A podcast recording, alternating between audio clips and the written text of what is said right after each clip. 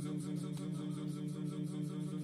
on K, play on K, play on K, play on K, pop. Hi everyone, and welcome to Play on K, the Korean drama podcast with Emily and Raquel. And this is the podcast where we take 4 episodes at a time of our latest drama, and we break them down weekly. So this week we are on Healer, the final 4 episodes. Yeah, I believe it's 17 through 20, is that right? I think so. You nailed it. Yes. All you have to do is take 20 and subtract 4. And you got it. You got it. These are so good.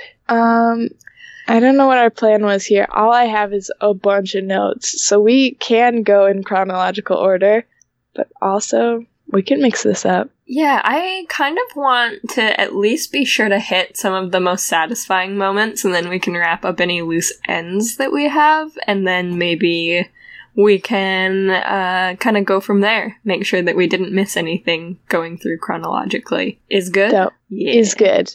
What are your favorite moments? So I was actually really, really proud of them because I did think they were going to rob me of it for a minute. The Moon-ho telling Myung-hee who her daughter is. Right at the end.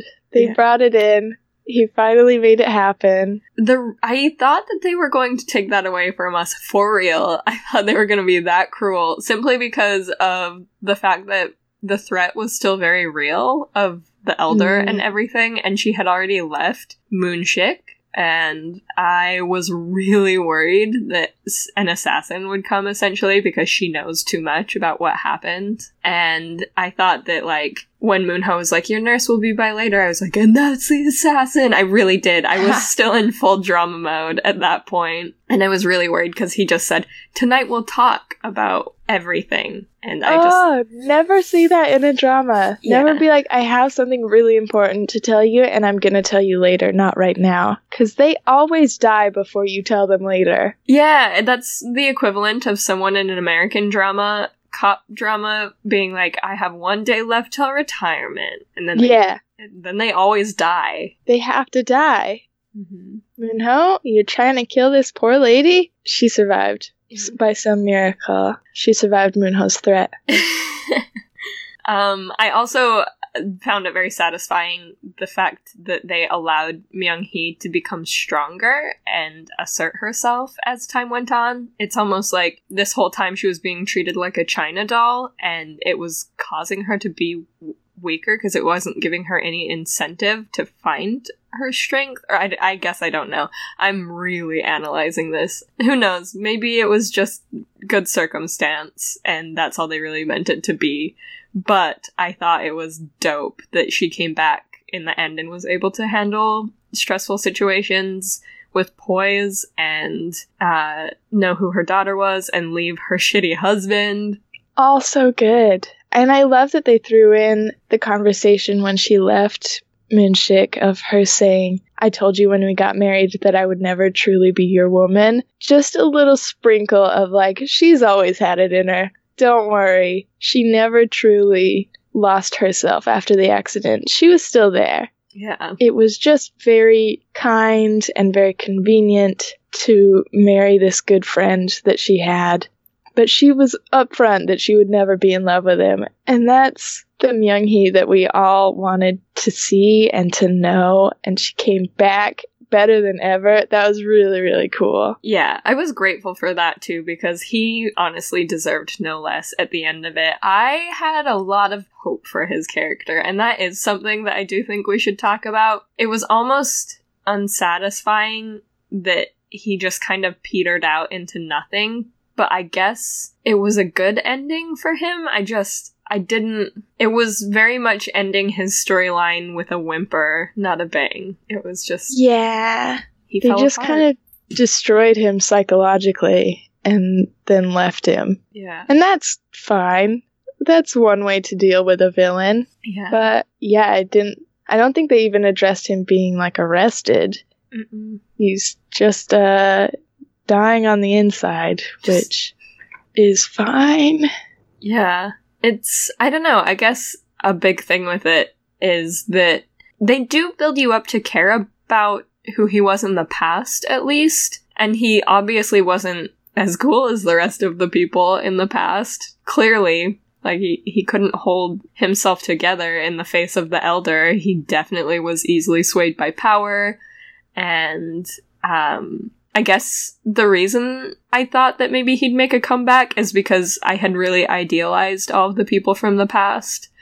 And I think you're kind of supposed to, but it does, by the end, show them very much as humans capable of making mistakes, because they did make pretty massive mistakes near the end there. And even though they were great people, obviously none of them were perfect. And I guess that's why the whole idealization process caused me to think, oh yeah, he'll make a comeback. They were all great people. And I thought it was good that they, I guess, now that I'm talking myself into it, I thought it was good.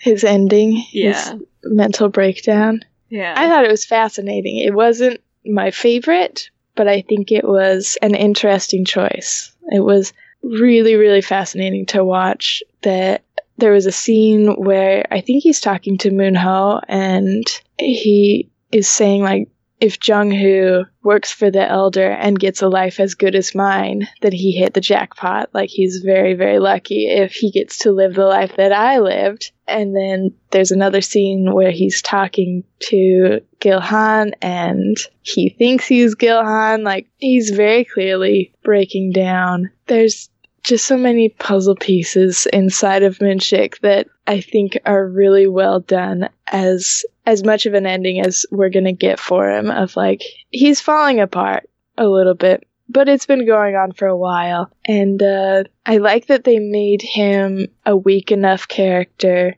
to make it seem like if maybe the elder disappears, Moonshik will also lose all his power and lose his mind and also fall off the radar. So we don't have to kill him. Yeah. He's basically already dead. Yeah, he doesn't really have anything anymore. He doesn't have the thing that gave him power, and he doesn't have the person that gave him love. And so he's over, and that's super depressing, but fitting, I think. And interesting. It's an interesting ending. It's not what I would have thought was coming for him. Right, you think jail, or like me, thinking a turnaround where he has to live with massive guilt over what he did to his friends. Yeah, none of that. That's cool. I thought he was going to maybe die. I thought we'd get a couple more deaths out of this show. I feel like there was so much death in the earlier episodes. I thought one of the main people was going to die. One of these leads, one of these secondary characters. Oh, man. You can imagine my rush of emotions when one of them did die, and then did not die. So much going on. Fucking walkin'est dogs I ever did meet. What is another of your favorite parts? Who else got a good ending?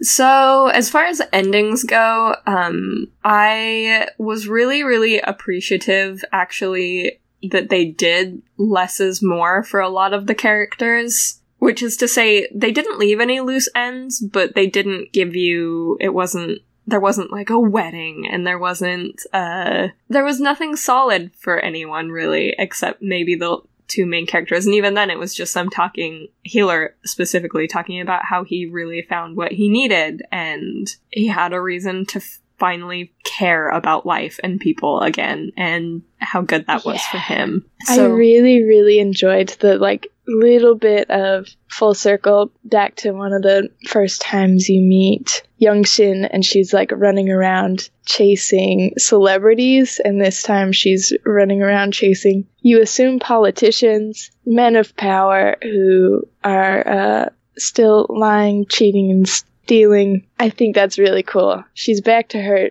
scumbag tactics that I really hated in the beginning, but now she's using them for good. That's such a good ending. Yeah, I was so excited by that, and the fact that they were both journalists together. I really like full circle endings, like her full circle ending, and also his, in the sense that if you look back, his dad was the photographer for the original Healer journalist editorial, and now he's the photographer for the Someday, for her specifically. He's her camera person, and I didn't even notice that. That's so cute.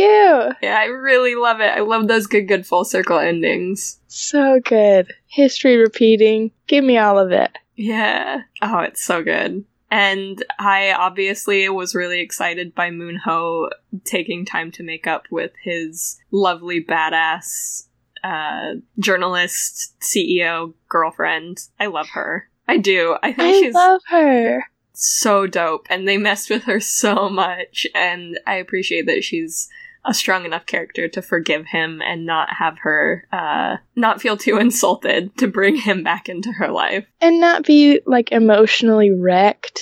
Just some side character that he steps on all throughout the drama and abuses for his own show to succeed, I guess. Yeah. She was actually a really good fit for him in that she was one of the few people that did tell him what he needed to hear. She was the first person to tell him that, first of all, it's okay to fight without getting hurt, because then you can keep fighting another day. But also, she called him out. And she said, you think you're brave, but you only fight as long as you're not going to be the one getting hurt. And he needed to hear that as well. She's so good for him. And yeah, it was really, really nice that she got a happy ending, and it was great that he got a happy ending.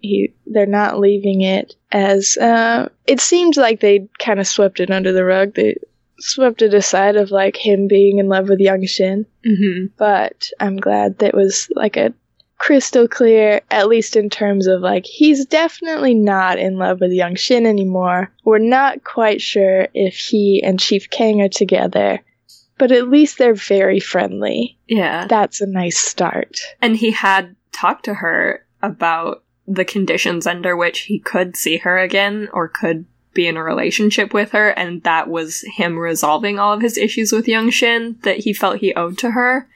And he was able to do that. And so I like the implication that he is able to care about her in a way that she deserves now. And he's ready to do that. And he goes to her when he feels it will be good and he can be good for her. I'm reading so much into this. I ship it. I'm here for it. I ship it. I want the spin-off. I don't know what they're going to do, but she's on the good guy team now. She's the one that brought the end scene of the Elder being arrested and the fall of the empire that he had created. Full circle for her. Yeah. Coming on the good guys team, getting a backbone. Like, I get it. Her character was very well written as, like, she's sort of a coward, but she's protecting more people than just herself by doing it. Mm-hmm. But I love that she got an ending that was like, no, she's it now. She's in charge. She's kicking butt. She's being the reporter that gets the bad guys arrested. Dope. Here for it. They also came full circle from the very, very beginning, like the first few scenes of the chemicals that were hurting people and being tested on people. What? Yeah. It was that. Oh my God. It was the Elder. I remembered none of that. Wow. Yeah, I actually also didn't remember that. I had to have my friend point it out to me. So show. Thank you, friend. That's crazy. Because I thought that the ending with the chemicals was really interesting and well done in terms of there was buildup of different types of corruption going on, but I didn't even realize all the way back at the start that they had dropped it. That's really good writing. Wow. Just gonna mull over that. Yeah, just sit with that one and how good the writing of this show was from start to finish, and how they were able to connect every line and finish everything up. It just, they could not have done a more phenomenal job. No, it was, and our listener pointed out that the last scene of the show, it all fades to black, and it has a line of their Eternally Yours song saying, and there will never be another one.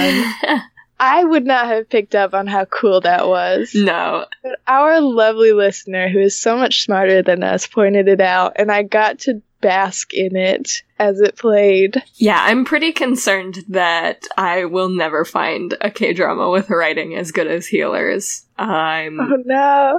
I'm very stressed. I liked this show a lot.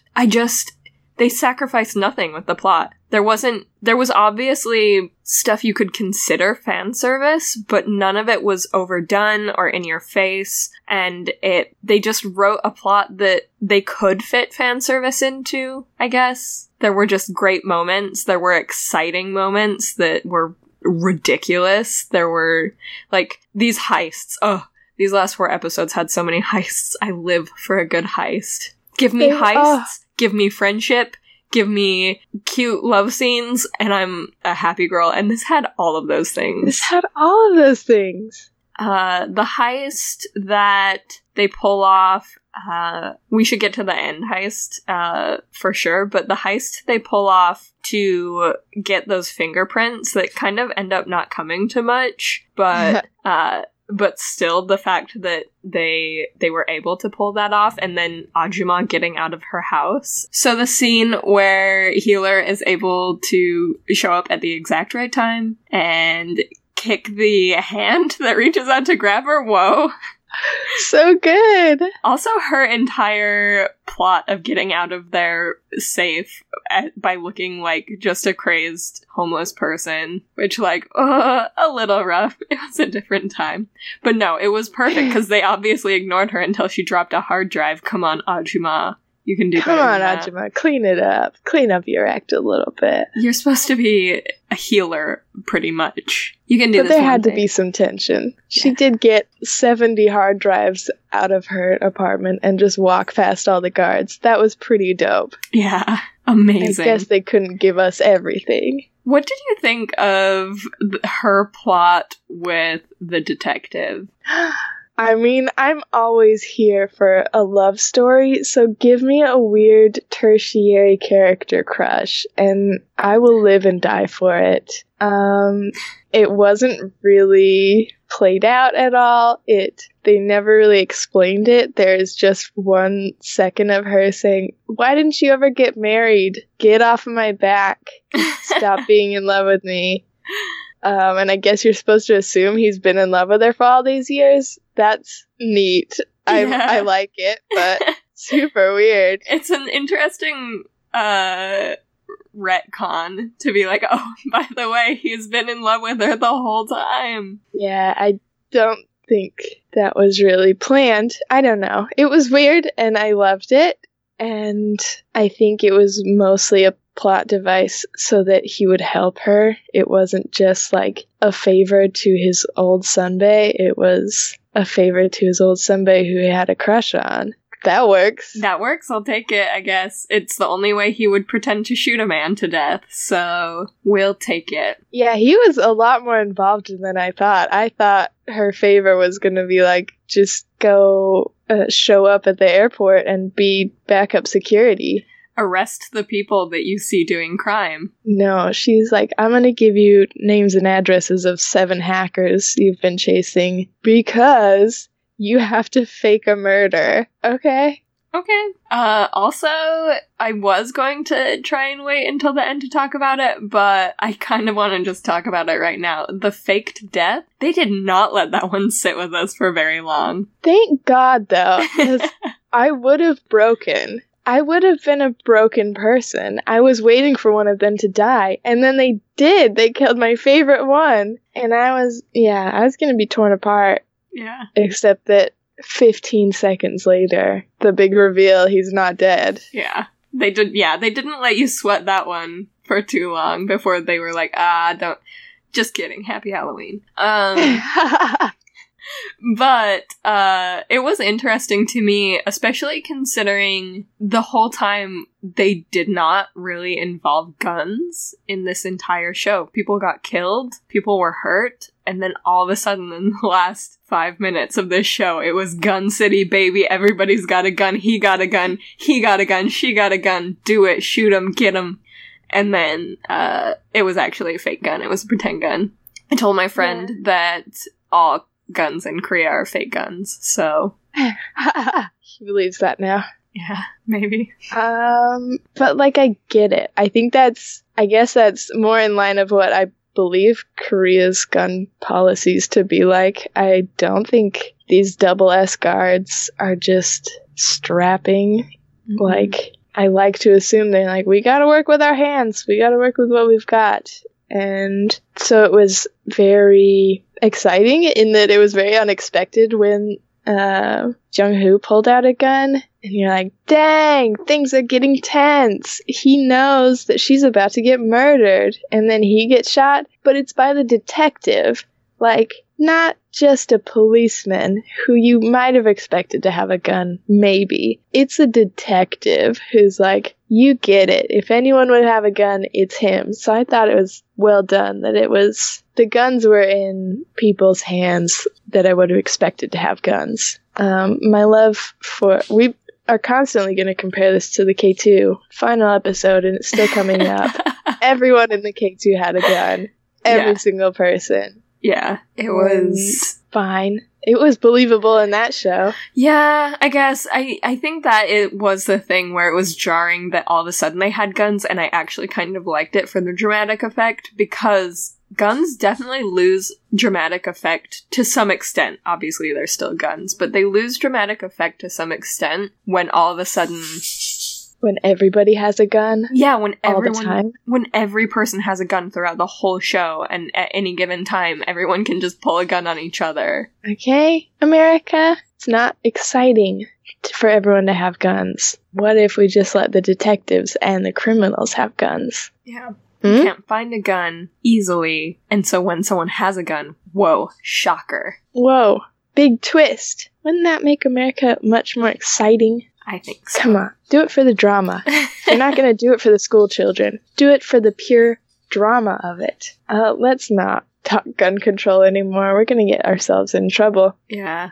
Y'all know where we stand. Emily lives in Japan, and I live 20 minutes from Canada. So we stand with stricter gun control. If you didn't know where we stood, now you know. No guns. Higher drama. That's our perfect world. Yeah, we're here for the drama. We do a whole podcast about K-dramas. Less guns. Also, though, less love triangles. I guess in that sense, I'm not here for the drama. So yeah, that's hard, because love triangles are such a big trope. Mm-hmm. They didn't hit it hard in this drama, and I love them for that. There was, honestly, like 3/4 of the show we couldn't figure out if Moon-ho really liked Young-shin, and I think that's cool. Yeah, they mastered the art of the implied love triangle here. They really did. I think in any other show it might have been annoying, but in this one it was fine. He can love her in many ways, and you don't have to put a label on it. Nope. So he did. He did. He loved her like a niece/daughter, and that's fine. That's good. Does he also love her as a woman? We don't know. It's implied that he does, but let's drop that. Yeah, never think of it again.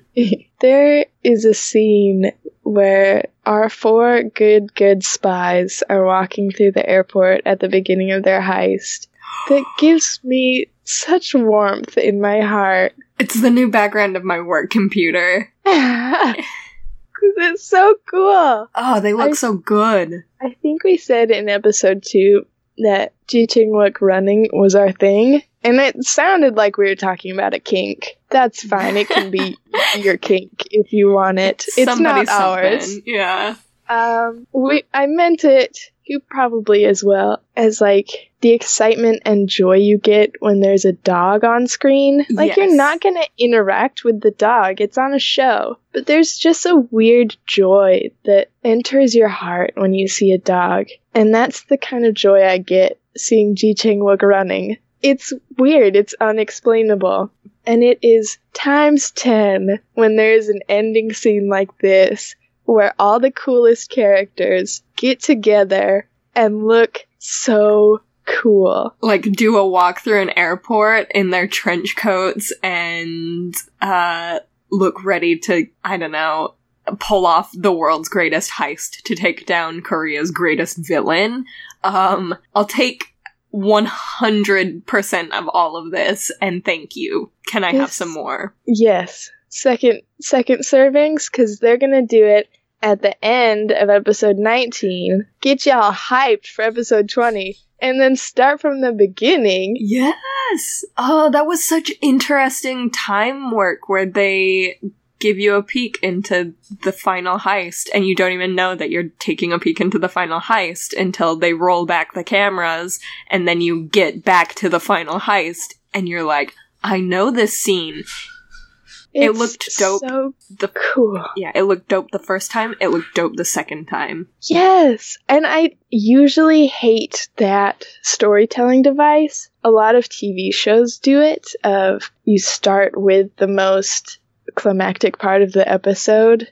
I say a lot of TV shows. I know one that my brother and sister really liked. It's always started with the climax of the episode for like 2 or 3 minutes, and then they'd play like 3 days earlier, and you start with like the build-up, and that's fine. That's a device that many shows and movies and other things use to keep you interested. But I hate it. I like the surprise of what's the climax going to be. I like the slow build. This is one of the first shows that I was like, yes, you did it. You did it the right way, and I like that. Yeah, because you have no clue what you're looking at. You're just excited because your favorite characters are all together and looking amazing. And then they're like, oh, there's a reason. Do you want to know what? The reason is they're pulling off an airport heist. They're gonna do some reporting, some journalism, they're gonna find the truth, and they're gonna do it together. They're gonna look beautiful while they do it. And we knew this show wasn't gonna disappoint us. It was going very well. But these last 4 episodes,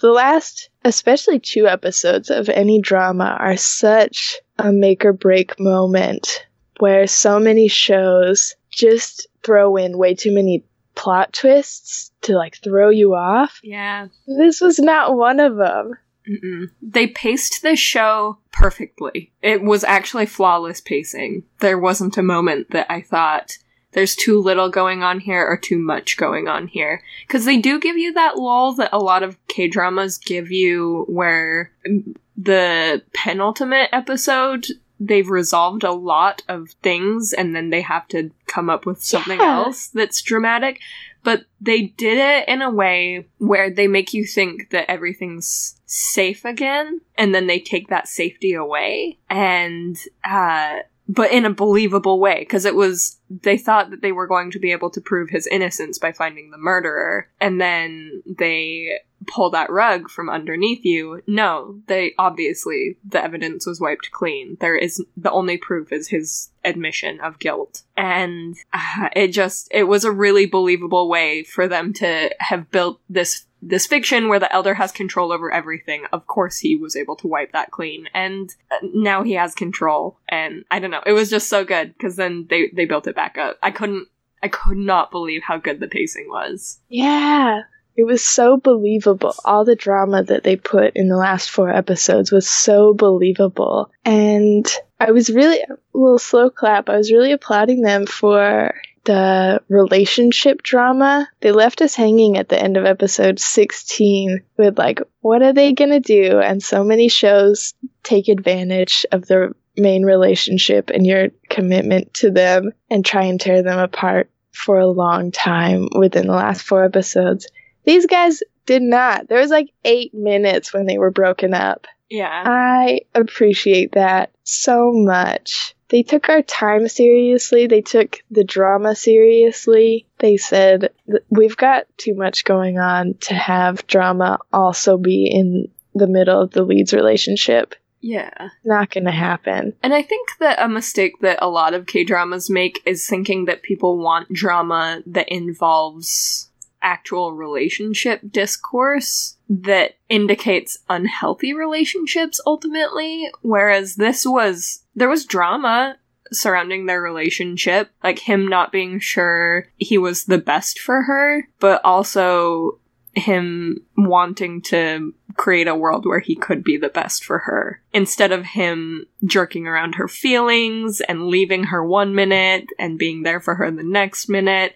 And same with her, there's moments where you have this, I look at her psyche and how she feels about the relationship, and she's thinking, how am I supposed to make all of this work? and then it takes 10 seconds before she remembers it. She wants it to work, and she's willing to work at it. And it's really good because it makes it a relationship that you can get behind and not a relationship that you are worried will crumble the moment they don't have something to fight for or something gluing them together. Or, I mean, there have been K-dramas we've watched where I've actively wanted them to break up in the past. So, you know, it's a really good feeling when they build a good, healthy relationship despite drama, instead of it being the source of drama. The source of drama, or thriving off the drama, kind of like you said. You're not worried about this drama ending and they're going to lose interest in each other because she can't play spy anymore with her super cool boyfriend.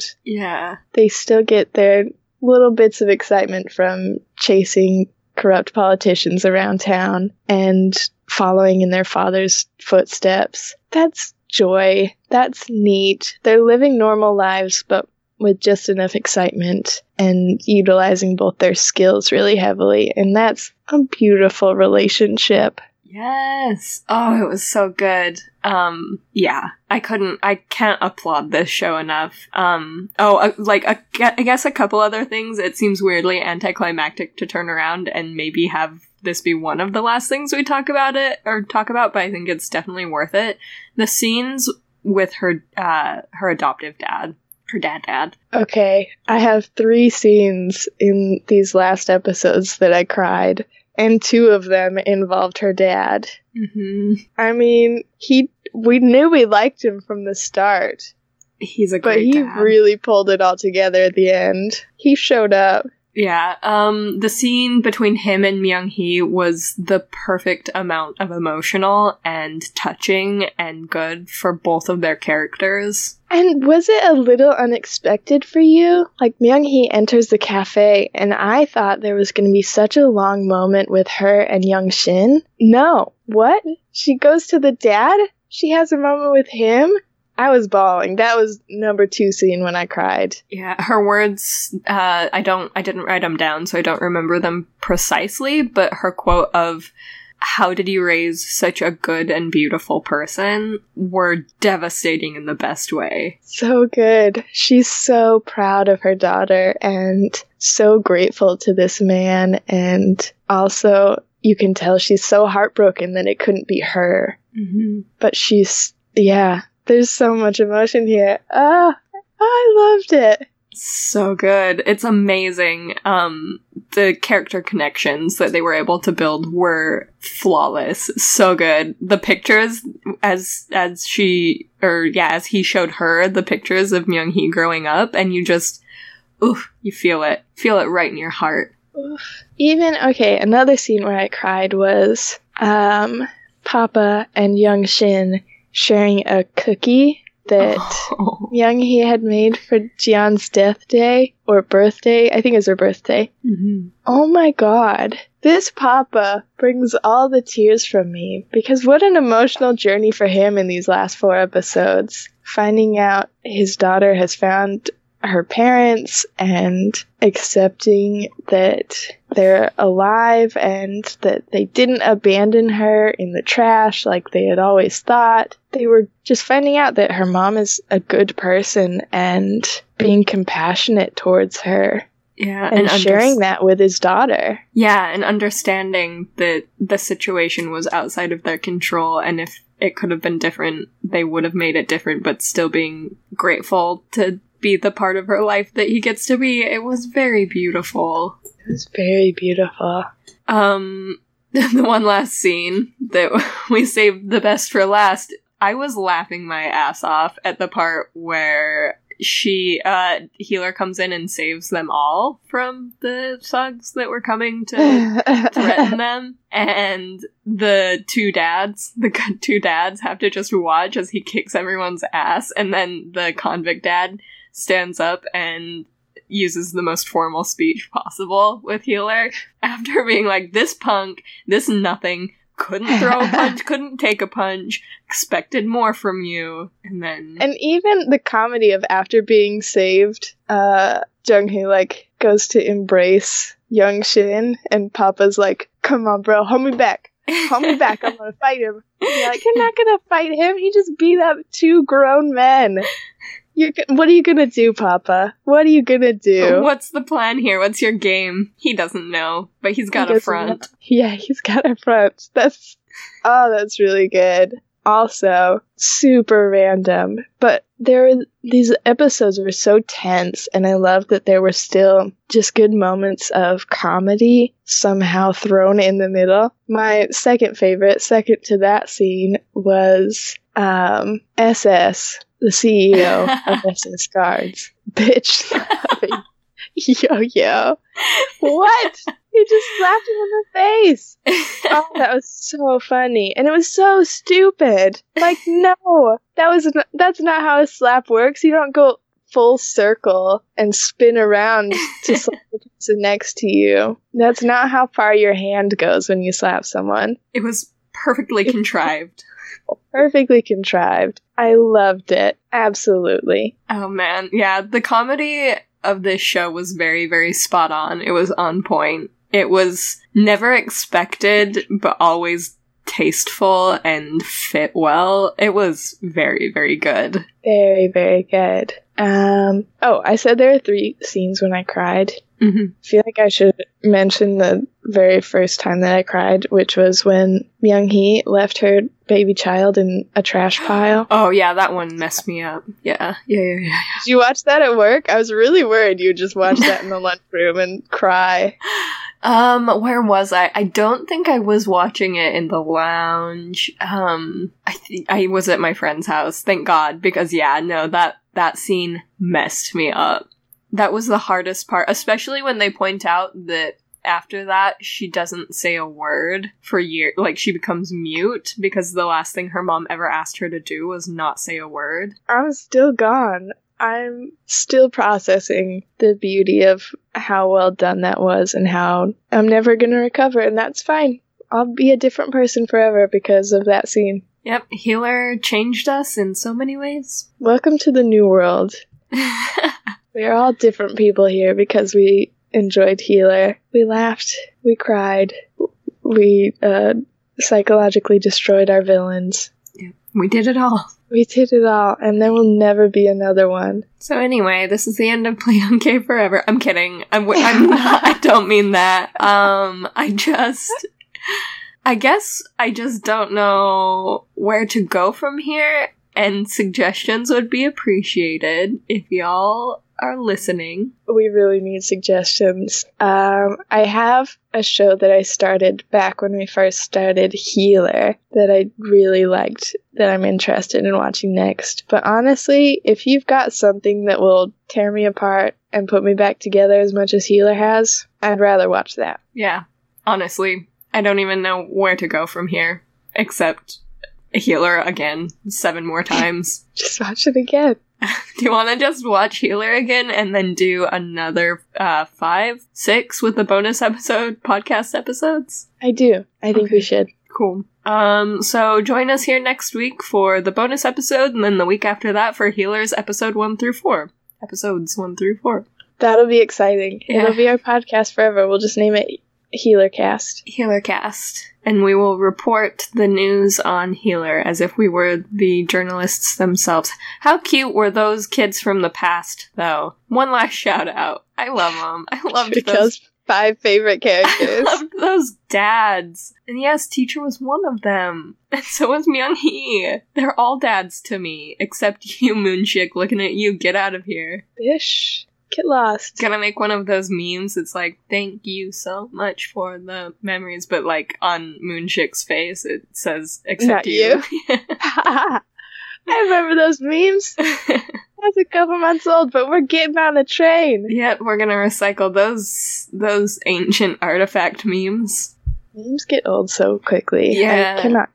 Yeah, meme culture it's a fast-paced, and as a millennial, I feel like my memes are different from Gen Z's memes. Gen Z, you're killing the meme game, but you're making me feel aged. Also, sometimes, yeah, I guess your memes just don't make sense sometimes, but I really enjoy them other times. So keep going, experiment, play around with your art. I'm gonna be proud of you. Yeah, I love you, Gen Z. I love you, Gen Z. I think I'm borderline Gen Z. I don't know. What's the year for Gen Z? I think you are borderline, but I'm pretty sure you're a millennial. Maybe I'm just saying that because I'm definitely a millennial, even though I'm also on the edge. I'm on, like, the very clear millennial edge. I'd have to... I feel like the years are also in flux. Like, we could look it up and we'd find it's different... It's mostly like a personality thing, right? Like, if you identify as a Gen Z, you can be a Gen Z. But I don't, because I'm old on the inside. I had... So, when I was 24, 25, I had 34, 35-year-old friends that refused to identify as millennials, even though they were actually, I'm pretty sure, like, definitely, like, Gen X millennial cuspers, but, like... millennials. And I guess, like, that's fine. I don't know. I refuse to hate the younger generation. I think Gen Z is magical. Yeah. Well, me, this infographic says I'm a Gen Z, so thank you. I appreciate you on behalf of my people. I love you so much. You're the reason that Gen Z is so perfect in my eyes. Oh, that's really nice of you to say. You. I still don't get the memes, so if somebody of my clan could explain them to me, that'd be great. But Raquel and I are just out here, crossing borders, mending fences. And we are bridging the gap between Gen Z and millennials, and if you want to join us...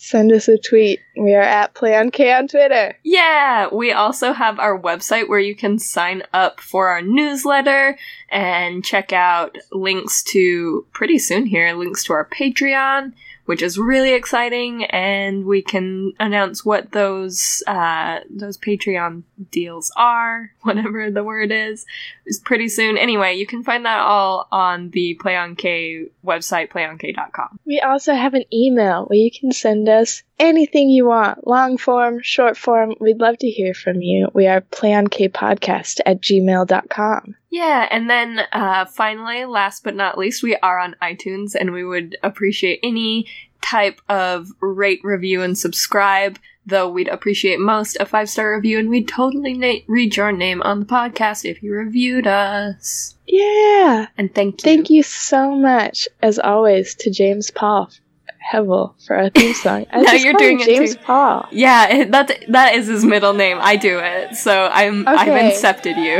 Okay, James Paul Hevel, thank you for your theme song that you made for us. Yeah, no, we love it and we love you. Thank you all for listening. Okay, bye.